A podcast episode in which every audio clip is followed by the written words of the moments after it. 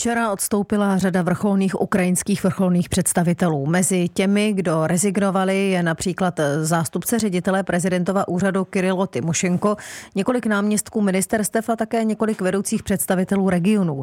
Celkově se jednalo o více než 10 lidí. Rezignace přicházejí poté, co zemí otřásly největší korupční skandály od začátku ruské invaze.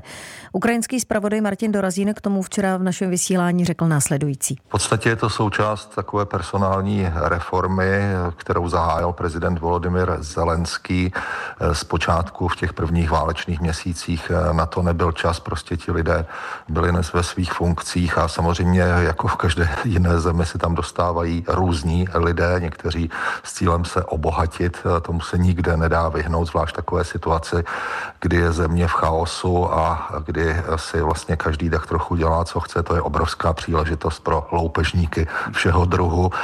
Teď asi nastal ten správný čas vyměnit eh, některé gubernátory pěti oblastí, nejenom tedy, netýká se to jenom bezprostředně ministerstev, ale i těch nižších úrovní. Řekl náš ukrajinský zpravodaj eh, v Dnipru Martin Dorazín. Já už teď ve vysílání vítám Davida Stolíka, seniorního analytika think Evropské hodnoty. Dobré ráno. Eh, dobrý den. Eh, jak velký otřes představuje pro ukrajinskou politiku ta včerejší vlna odstupu? Můžeme mluvit, dejme tomu, o nějaké politické krizi?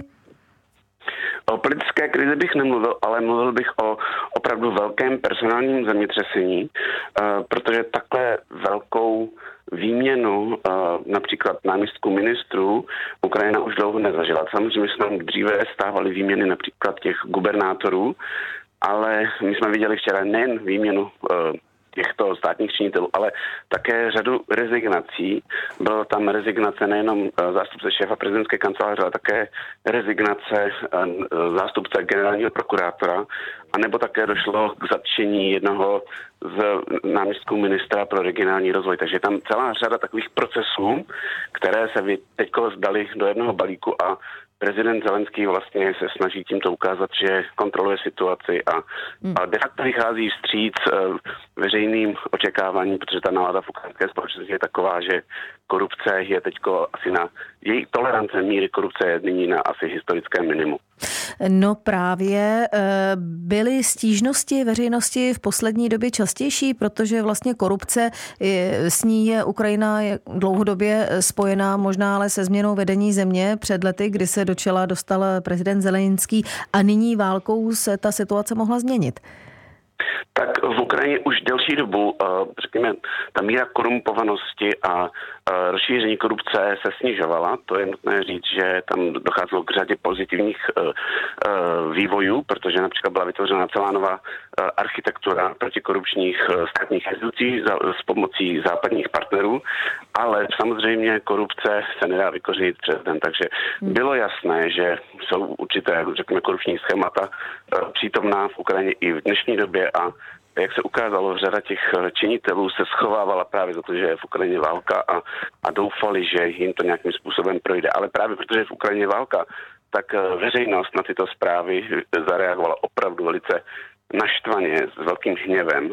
A dalo by se říct, že i prezident Zelenský tímto krokem trošku vypouští páru pod tím hrncem, protože ten vztek a ta, řekněme, naštvanost Ukrajinců Eh, by se potom mohla otočit i proti němu, že to toleruje. Takže to byly asi ty hlavní faktory, které ho donutily tuto, tuto věc udělat. Mezi ostoupivšími je také náměstek ministra obrany Věčeslav Šapovalov, který měl na starosti zásobování ukrajinských jednotek. Může za Vyhazovi tedy stát snaha, aby podezření z korupce nebránilo přísunu mezinárodní vojenské pomoci? Jak by to, mm, co by to znamenalo právě pro ty vztahy se spojenci, kdyby se třeba něco takového provalilo? Tak například Spojené státy už dneska v noci oznámili, že korupce se netýkala jejich pomoci. A samozřejmě to by byl veliký problém, um, takový imidžový, uh, toho, jak je Ukrajina vnímána v zahraničí, kdyby právě došlo na to, že část těch peněz měla původ od uh, západních spojenců. A tady opět je taková, jakoby taková, řekl bych možná až trošku laciná snaha prezidenta Zelenského uklidnit nejen Ukrajince, ale i právě ty západní spojence tím, že trošku bych řekl přepálil ten rozsah těch čistek, protože hmm. u toho ministerstva obrany s těmi dodávkami potravin se nic zatím neprokázalo. Tam bude probíhat vyšetřování. Ale zase na druhou stranu je to třeba vnímat pozitivně, že vlastně do vyšetření těchto případů ti zodpovědní státní Eh, činitelé museli odstoupit a de facto by se také dalo říct, že tímto se Ukrajina začíná více přibližovat těm uh, demokratickým západním postupům. Když se tady něco stane, něco podobného, tak ten postup je víceméně podobný, že odpovědná osoba odstoupí do momentu ukončení vyšetřování. To znamená, že k těm odstoupení nebo i odvoláním nevedly úplně nějaké konkrétní argumenty nebo důkazy o tom, že ti daní lidé byli spojení s korupčním prostředím nebo byli korumpovaní, ale stačilo podezření nebo um, nějaký, nějaké nahlášení um, od veřejnosti? Tak tady jsou opět zase různé situace. Například u zmíněného náměstka ministra pro regionální rozvoj pana Lozínského se to stalo tak, že ho vlastně detektivové té protikorupční centrály, která je nově vytvořená, uh, tak u něj uh, udělali rady v momentu, kdy přepíral 400 tisíc dolarů. U náměstka ministra obrany to tak není, tam bylo pouze novinářské vyšetřování nebo novinářský materiál, který právě spustil tu lavinu té kritiky a tam samozřejmě zatím státní vyšetřovací orgány uh, teprve zahájili vyšetřování, takže to bylo na podnět, řekněme, od novinářů. Jak vlastně vypadá ukrajinská politika od loňského napadení Ruskem? Může v podmínkách války fungovat normální politický provoz?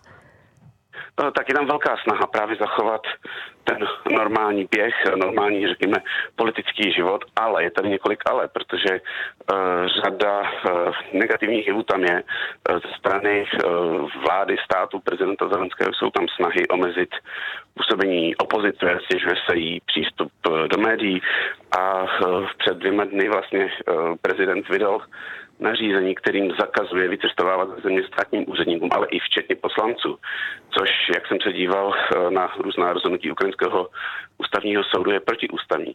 A tam jde především o to právě, tak to vidí i opozice, aby opoziční představitelé nemohli například cestovat do zahraničí. Takže jsou tam takové snahy jakoby o monopolizaci toho politického vlivu, který teď eh, prezident Zelenský a jeho strana má. A bohužel se to tak děje právě trošku pod tím pláštíkem války, takže hmm. my jako, řekněme, západní spojenci a podporovatelé Ukrajiny musíme velice, řekl bych, bedlivě a, a pozorně sledovat, jak vlastně ukrajinská politická elita se chová. Dodává David Stulík, ředitel východoevropského programu Bezpečnostního centra Evropského dny. Ty děkuji, že jste si našel čas na Ranní Plus. Naslyšenou. Naslyšenou a děkuji.